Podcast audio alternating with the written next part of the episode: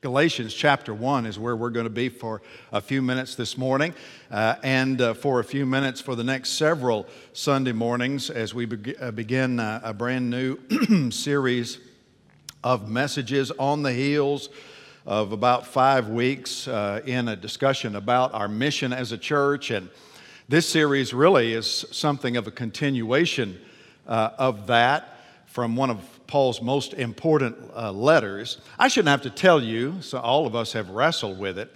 One of the greatest dangers that Christianity faces and that the church of the Lord Jesus Christ faces. It's a great challenge to the overall health and the overall growth of, of our church, any local church, is the danger of legalism. Y'all ever heard of legalism? You ever dealt with a legalist before?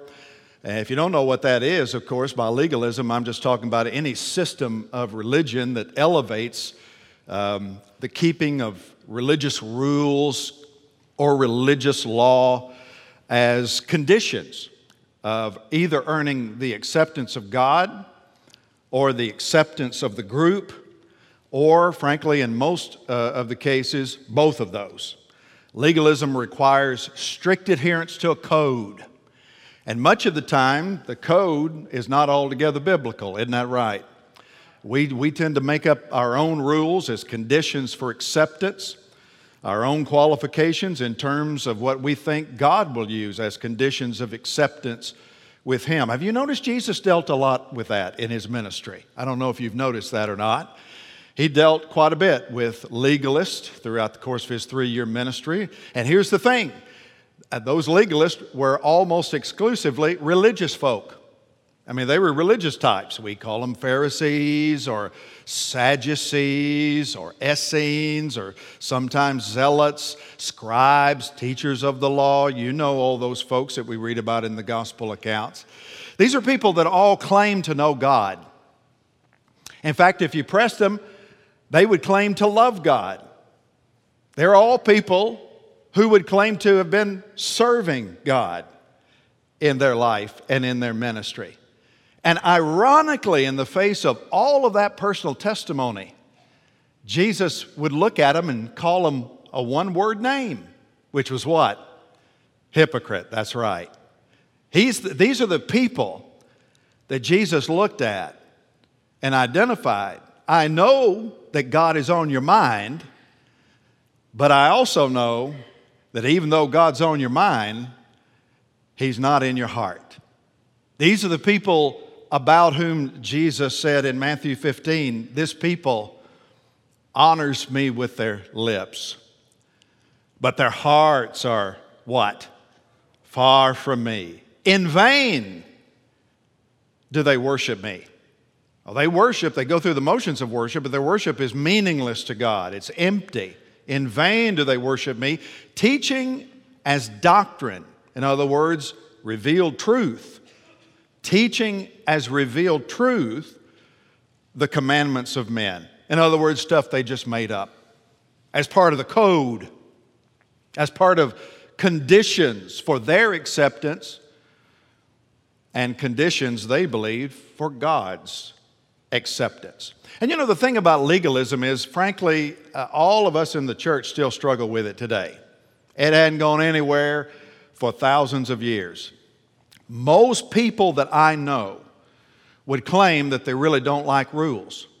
You know, if you, make, you want to make somebody mad, just give them a list of rules most of the time that they have to adhere to, and they'll look for opportunity to break the rule, right? Because most people genuinely don't like rules. But here's the thing here's what I've also found. When it pertains to matters of religion, people do like rules.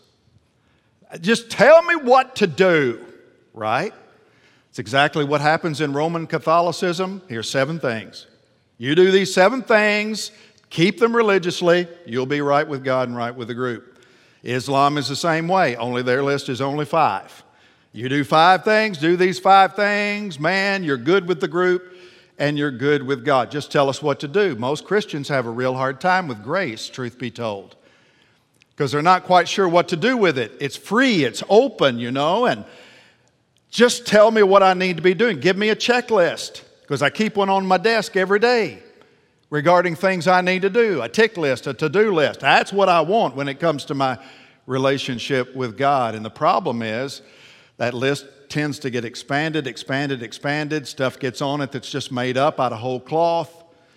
And before you know it, you've got a very legalistic lifestyle. Keep the code and you're in, break the code and you're out. And I can say one of two things is true about everybody in the house today. You are either a legalist today or you're a recovering legalist, one of the two.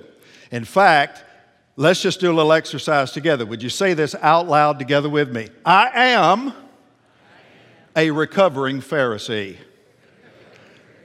Yeah, now turn to your neighbor and say, You know that's right. Yeah. Because we all battle with this every single day. And this is one of the reasons why, now more than ever, the church needs clarity. We need clarity about who we are. We need clarity about why we're here. We need clarity about what we're supposed to believe. We need clarity about what we're supposed to be doing as we wait on the Lord Jesus Christ to come again. That's why this is a very important follow up message to our message about our mission at Hillcrest and our values at Hillcrest, because we can find the answers to all of those questions in one of the most important books of the Bible, a, a, a piece of the New Testament I haven't treated since I was in seminary. And the moon was made out of cheese back then, man. So it's been a long time since I've did an exhaustive study of Paul's letter to the Galatians, a letter that I believe to be Paul's primary letter. And the reason I call it his primary letter is for two reasons. One, because I believe it was likely the first letter that he ever wrote out of the 13. And two, because it's the simplest and the most direct statement about the gospel that you'll find anywhere in the Bible. Now, it's not the most comprehensive statement about the gospel that Paul makes, that, of course, would be the letter to the Romans. But Galatians is kind of Romans light, if we can phrase it that way. And it's got the, it just cuts right to the chase. It gives us what we need to know. It's like me with pre marriage counseling in couples. I tell them I could keep you here for 13 sessions if I unpacked everything I thought you had to know to have a successful marriage. But I don't have that kind of time, and neither do you. And so, what I'm going to do is keep you here for four and tell you what I think you have to know. And if you know this and embrace it and abide by it, you'll have a healthy, successful marriage. Well, that's kind of the way Galatians is. It's brief, it gives you what you have to know about what I'm calling the essential gospel. That's the title of this series it will be in for a little bit. The essential gospel.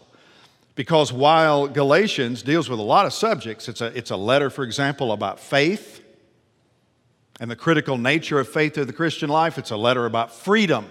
For freedom, Christ has set us free. Do not be entangled, therefore, again in a yoke of slavery. It's a letter about grace, as we're going to find out today, even. It's a letter about all of those things. But even more importantly, Galatians is fundamentally a letter about the gospel. Now, today, as we begin our journey into this essential gospel, I want us to take a brief look at Paul's introduction to the letter, which is recorded in the first five verses. Introductions matter, introductions are important. A lot is often said in Paul's introductions, and that's why we do well not to just gloss over them or skip over them. So let's take a look, if we can, to the first five verses of Paul's letter to the Galatians. It'll be on the screen. In fact, why don't we just look at the screen and we'll read it out loud together. Y'all ready to read? Say amen. Together. Paul, an apostle, not from men nor through man, but through Jesus Christ and God the Father, who raised him from the dead, and all the brothers who are with me to the churches of Galatia, grace to you and peace from God our Father and the Lord Jesus Christ, who gave himself for our sins to deliver us from the present evil age according to the will of God our Father, to whom be the glory forever and ever. And all of God's people said, Lord Jesus, we come before you today thanking you for the presence and the power of your eternal word. The living word is with us today in spirit and in truth, Jesus Christ. We have the written word before us today, which is your unbounded will for us as a people. So speak to our hearts today through the living word and through the written word, that the word might be planted deep in our hearts, that it might change us, that we might live the gospel of Christ, in whose name we pray. And all God's people said. I want to address three questions today from these opening words. is kind of get us going. And the first is very simply who is Paul? Who is Paul? And I raise that question simply because that's the first word that we read right out of the gate. You should remember that one of the trademarks of ancient correspondence is that the signature goes first rather than last, as we tend to do it when we write letters today. People do still write letters, I assume. Amen. Either written, handwritten, or electronically. And either way, when you do that, you tend to put your name last, right? Uh, not so in terms of agent correspondence. The name went first so that you would know right up front who was writing to you. And that's exactly what happens here. Paul, an apostle, not from men nor through man, but through Jesus Christ and God the Father, who raised him from the dead. As I read through the six chapters of Romans, I find that Paul majors in these six chapters of this particular letter, not Romans, but Galatians. Paul majors on the cross the cross. This is the only reference to the resurrection of Christ that you find in the whole letter. Now, it's implied because he talks about the gospel throughout the letter. And you can't have a gospel if you've got a dead Lord, right?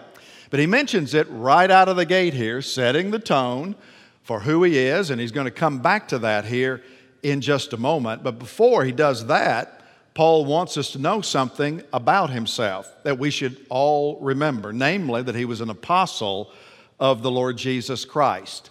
He, we all know that Paul was a follower of the Lord Jesus Christ. Paul was a teacher about Jesus. But you should remember as well that before, before Paul came a follower of the Lord Jesus Christ, he was a persecutor of the Lord Jesus Christ. He saw Christianity as a very dangerous sect that basically adulterated the purity of rabbinic Judaism, and he made it his mission in life to do everything that he could to stamp it out and completely eradicate it from the face of the earth. Paul was qualified for that task. He was a very well educated rabbinic scholar. From the time he was 14, 15, 16, he would have left his home in Tarsus, where he was known then as Saul, and he would have made a journey to Jerusalem to rabbinic school there, where he would have been educated and was educated uh, in the rabbinic tradition by an astounding legal scholar whose name was Gamaliel. You've probably heard about him. You can read about Gamaliel in the book of Acts. That, what, a, what a privilege that must have been. That's like being coached in football by Vince Lombardi. Amen. Top tier education. And Paul was a rising star on the scene. He was going places and everybody knew it. The only thing was, God had other plans for him. Can I have an amen? He had his plans, but God had other plans. And the Lord confronted him one day. This risen Christ confronted him. That's bound up in Paul's opening statement. I was called by Christ, whom God raised from the dead. And it was that risen Christ that Paul had that incredible, spectacular encounter with while on the road to Damascus, hunting down hounding down Christians in order to bring them back to Jerusalem and put them on religious trial for what they were doing to the faith of Judaism. And it wasn't long after that that Paul regained his sight and he soon began preaching right there in Damascus the gospel, the very gospel that he'd been trying to eradicate for all those years. And this is why Paul begins by reminding the Galatians and all of us that first and foremost, that's who he was. I am an apostle of Jesus Christ. You know what the word apostle means? To send, to send. An apostle is somebody that God calls and then God sends on a mission. It's kind of an ambassadorial role that, uh, that the one called has. One sent on a mission, one sent as a representative, one sent as a, a message. And that was the function of New Testament apostles. They were called by God and then they were sent to preaching. That was the mission that they were called to accomplish to bear witness to the risen Christ. And that was one of the qualifications to be a God called apostle. You had to have laid eyes on the risen Christ. And so God called them. God had appeared to them in the form of the resurrected Christ. And of course, for the original 12, they'd been with Jesus for those three years. And they'd walked with Jesus, and then they'd all seen Jesus and walked with Jesus 40 days after his resurrection. Paul had a different experience coming much later where the Lord appeared to him personally, called him personally. We believe that the Lord spent extended time with him in visionary form.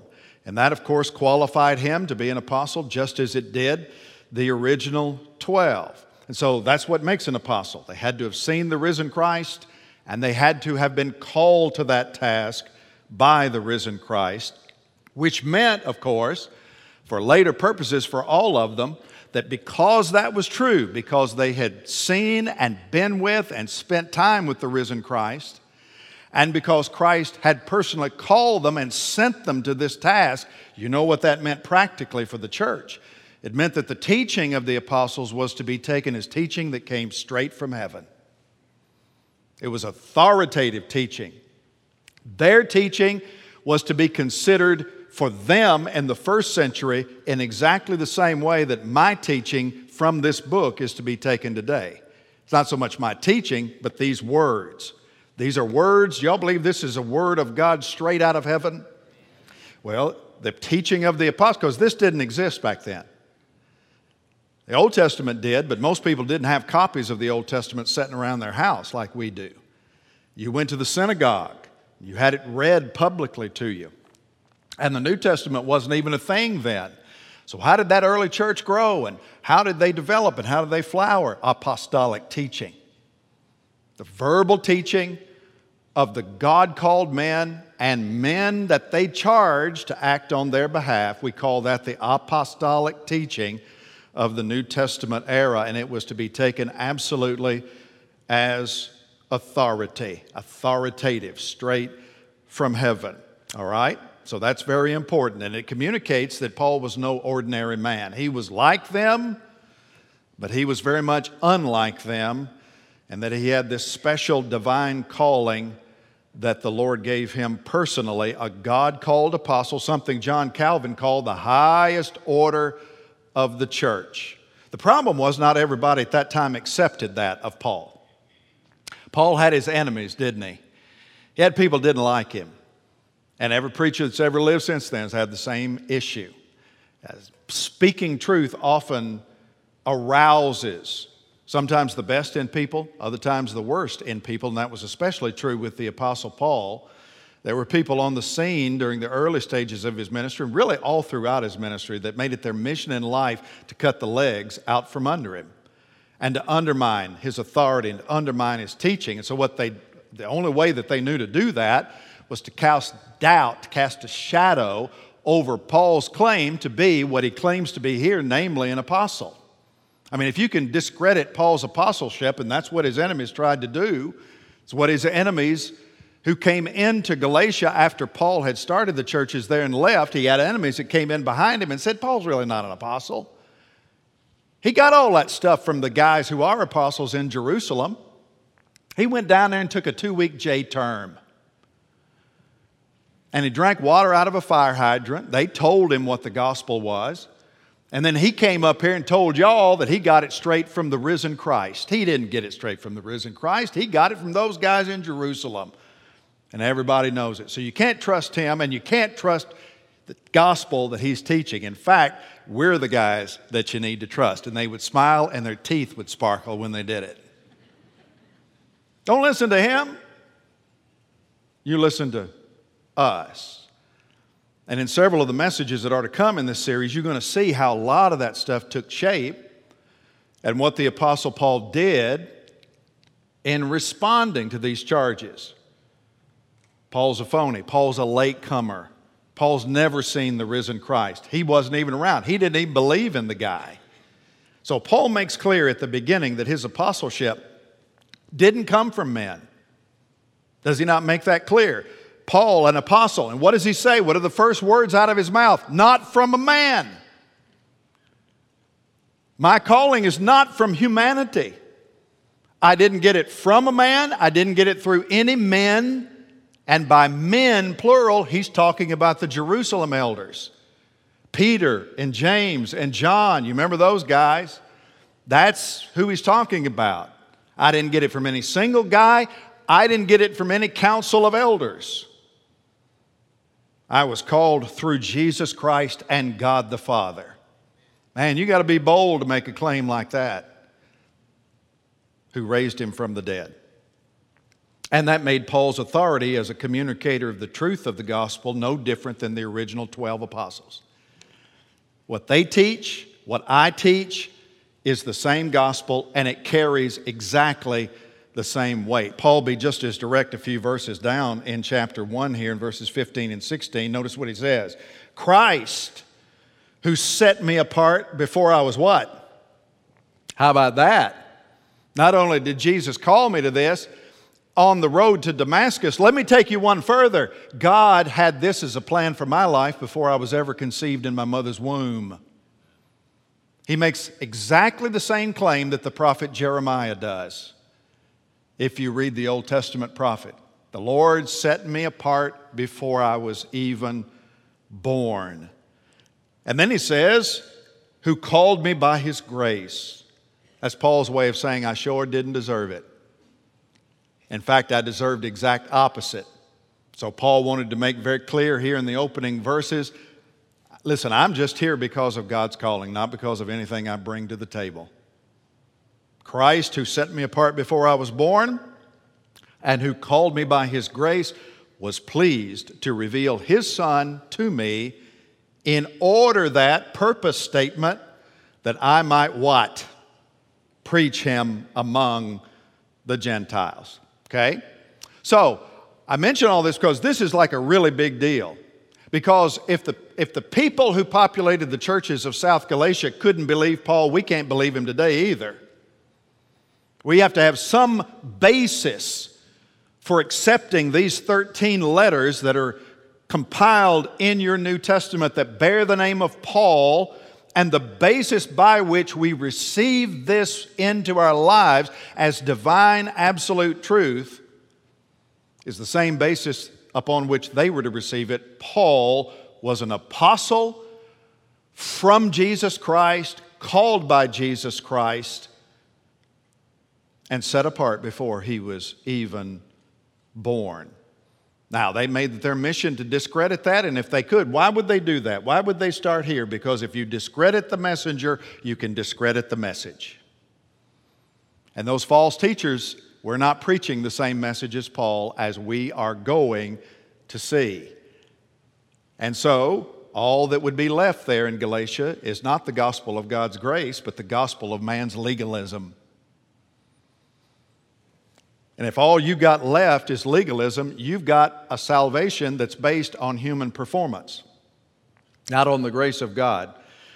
And the reason that that's bad news is because there is no way to be sure that you're ever measuring up to God. How would you ever possibly know if you were good enough to get God to accept you? If everything's based on you and your work instead of on God and His work. And that's why the gospel of legalism is not good news, it's bad news. In fact, the gospel of legalism leaves us with no assurance at all, which makes it no gospel at all. Amen. All right, so this is where we begin an understanding of who Paul is and who Paul claimed to be. Does that make sense? Everybody tracking with me? Would you say amen? Question number two To whom is Paul writing? To whom is Paul writing? The answer is revealed in verse 2 to the churches of Galatia. Now, if you're taking notes, you might underline the word churches because that's more than one church. Most of Paul's letters in our Bibles are written to either a single church or a single individual. Uh, but this is different. Galatians is not written to a single church, it's written to a coalition of churches in the Roman province of South Galatia, just northwest of modern day Israel.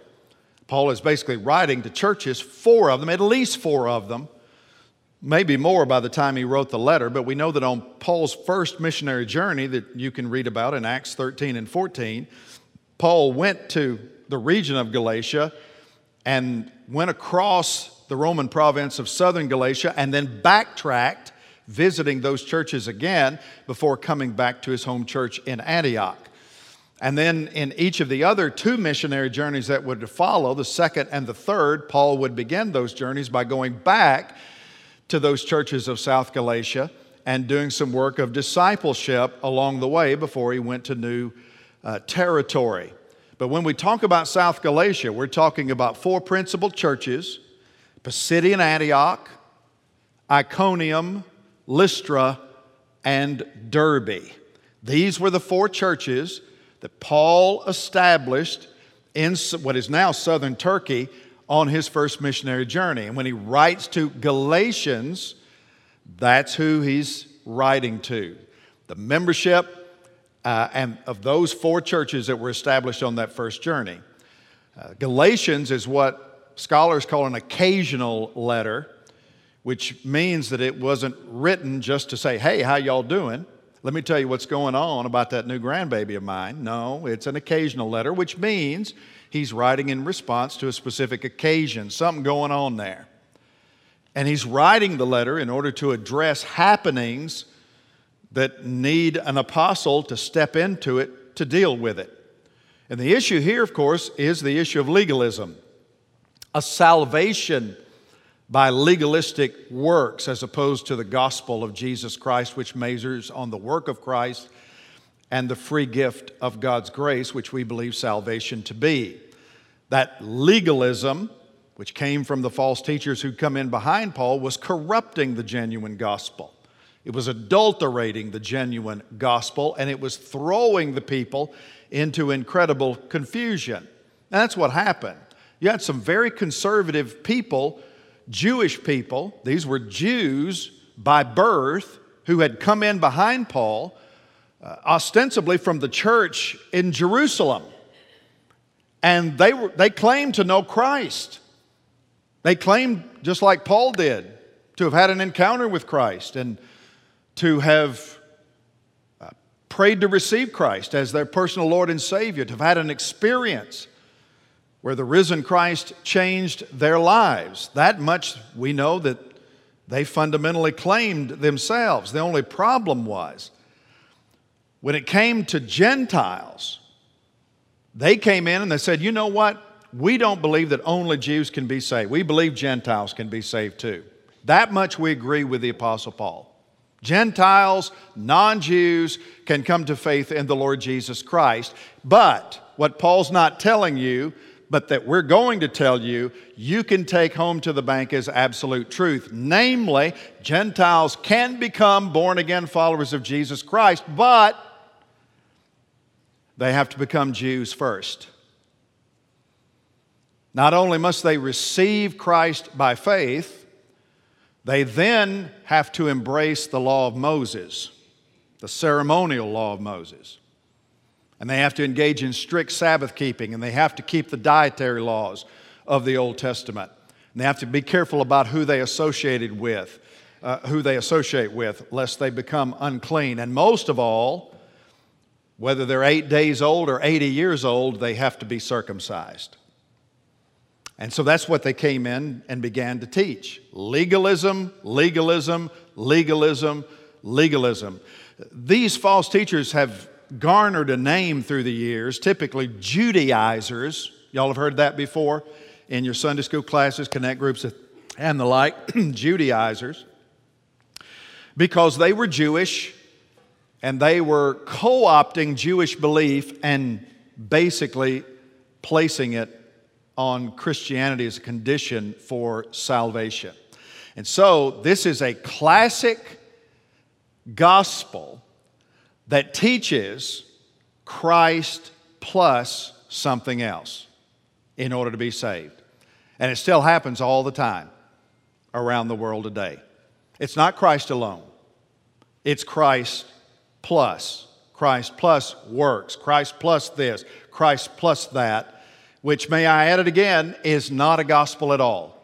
Because there's no good news in that. If you add anything to Christ that involves human merit, human performance, human achievement as a condition for God to accept you, you're left with no assurance whatsoever because you can never know if you've been good enough to get God to accept you.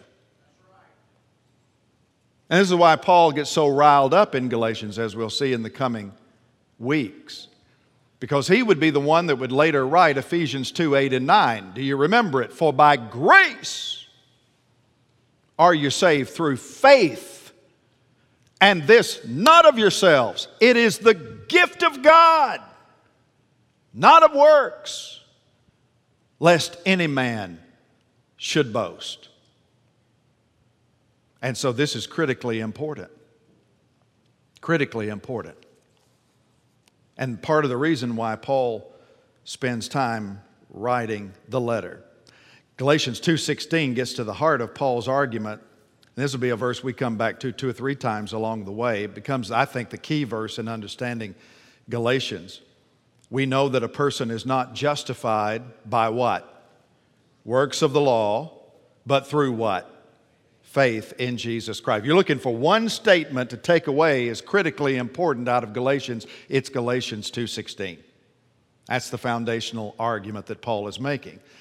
And the truth be told, for 2,000 years, the church has been battling internal opponents of the gospel. See, this is an internal struggle that's going on. It's not the world beating down the walls of the church from outside. This is an internal struggle that's taking place where the gospel is uh, under fire. There's an attempt to corrupt it in South Galatia. And the corruption comes with people coming in trying to add human effort to the grace of God as a condition for salvation. This is why Dr. Timothy George calls the letter to the Galatians a tornado warning a tornado warning for what? A tornado warning against the false gospel of legalism. And that's a theme that Paul's going to pound like a bass drum all the way through the first four chapters of his letter to the Galatians. All right? Who is Paul?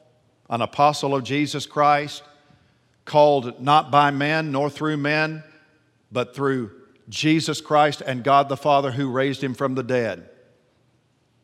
Who are the recipients of the letter, the churches of Galatia, churches that Paul had established in his first missionary journey in the region of South Galatia, Roman province of South Galatia. And then, final question what does Paul hope to accomplish? What's Paul hope to accomplish in the writing of the letter to the Galatians? Well, here's, here's basically what he wants to do in a nutshell. And this is a nutshell. He wants to clarify the gospel. That's why he writes it. To make sure there's no misunderstanding the gospel of Christ. Because if you don't properly understand the gospel of Christ, nothing that the church does will ever line up completely with the will of God. This is where it all begins. You get this wrong, and you'll stumble all over yourselves as a local church.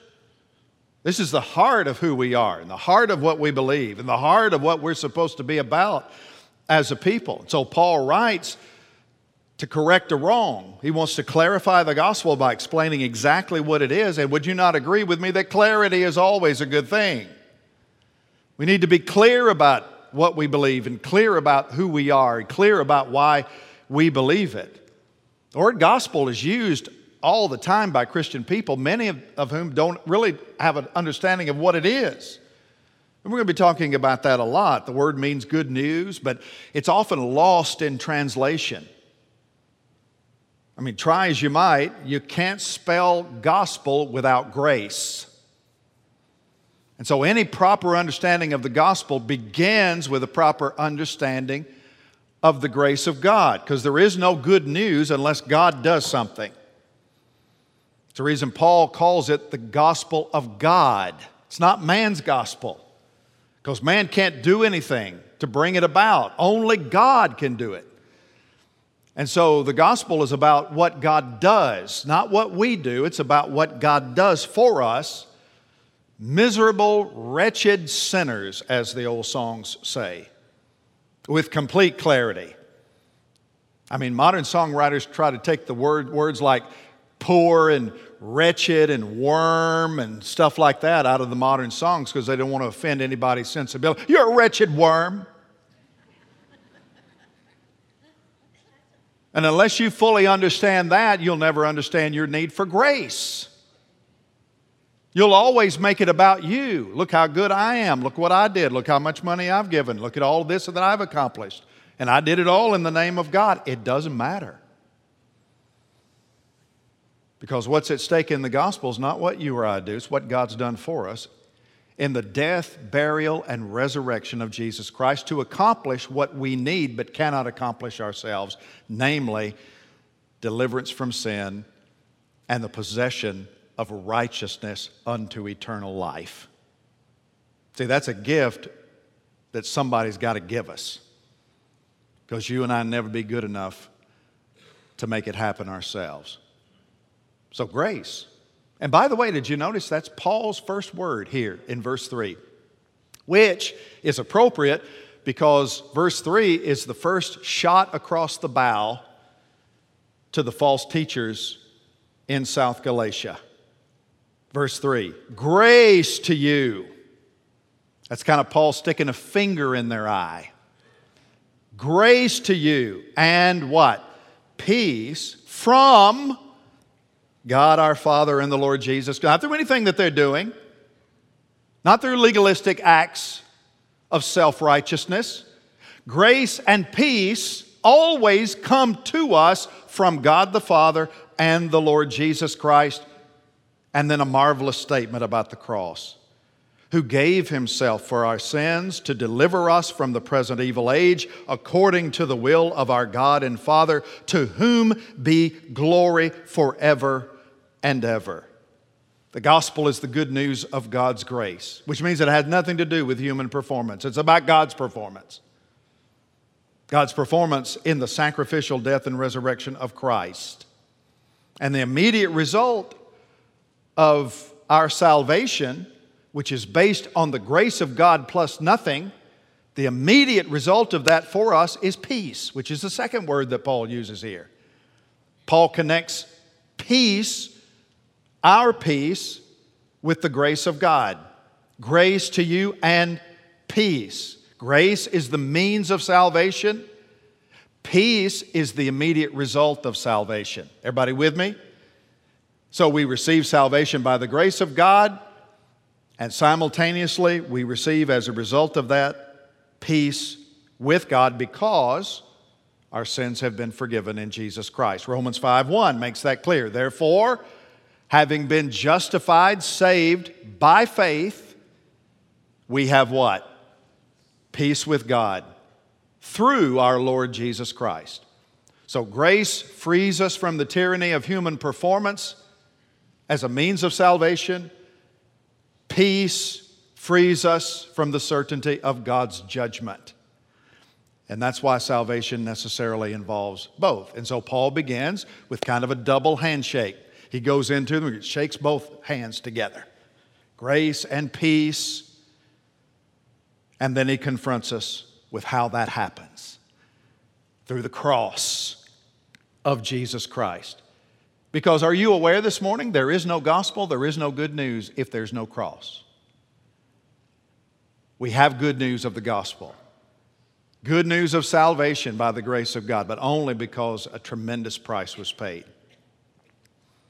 And Jesus paid it all by shed, shedding his blood on the cross. Let me give you four things that Paul says in just this little statement. First of all, he shows us the object of the cross, which is Christ himself. Jesus gave himself. That's what Paul says. Never forget, Jesus, I mean, we talk about Jesus having his life taken from him and Jesus being executed, Jesus being murdered. Here's the thing Here's the thing Jesus voluntarily laid down his life. He could have kung fu fought all of them and won. It, it was no contest. And so, really, more than anybody taking the life of Christ, Christ gave himself. That was his own testimony, John 10 17. I lay down my life that I may take it up again. No one takes it from me, but I lay it down of my own accord. And then, secondly, you see the purpose of the cross. Christ gave himself, but he gave himself for what? He gave himself for our sins. That was the necessary sacrifice that had to be paid for the forgiveness of your sin. God can't just gloss over sin. Somebody's got to pay. You deserve to pay, but you can't pay because you're full of sin. There has to be a blameless offering for God to forgive sin. And that blameless offering that was given in your place was Jesus Christ. Substitutionary death of Christ. Christ died instead of us, Christ died for us.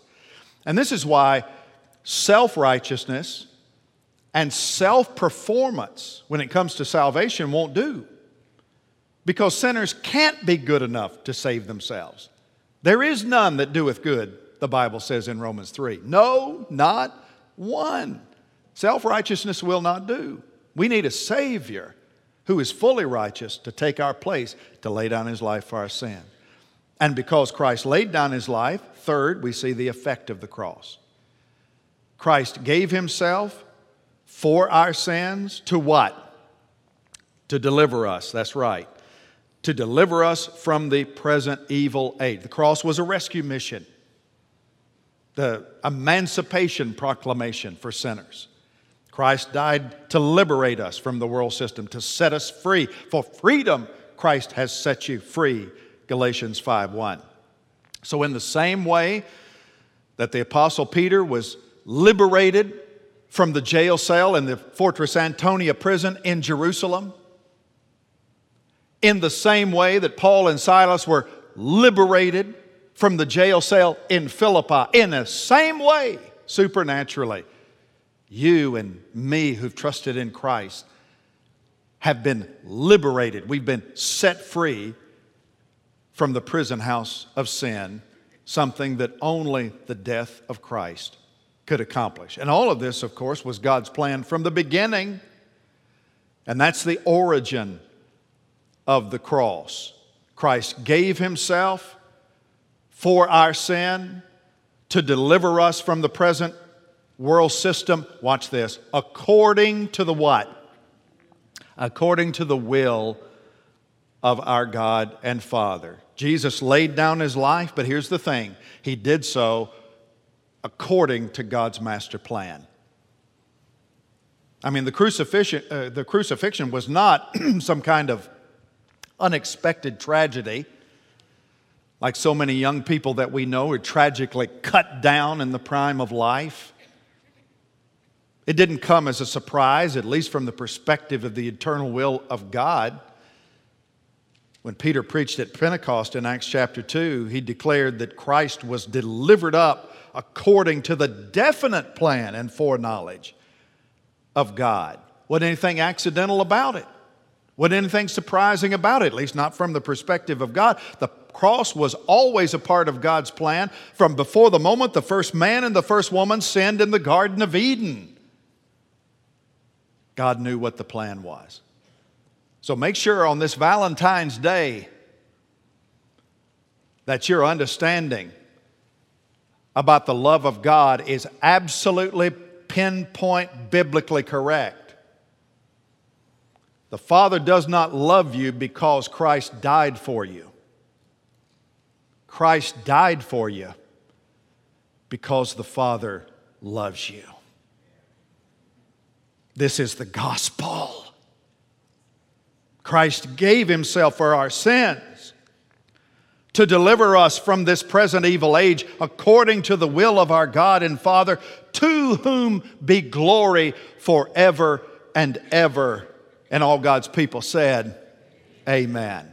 Every bit of that rests not on a thing you and I do, it rests on the amazing grace of God the favor that God shows on despicable, wicked sinners through the death and resurrection of Jesus Christ. And if you hadn't figured it out already, for those of us in the room who are recovering Pharisees, grace is the one thing we need most of all. And thank God through the cross, He gives it to us.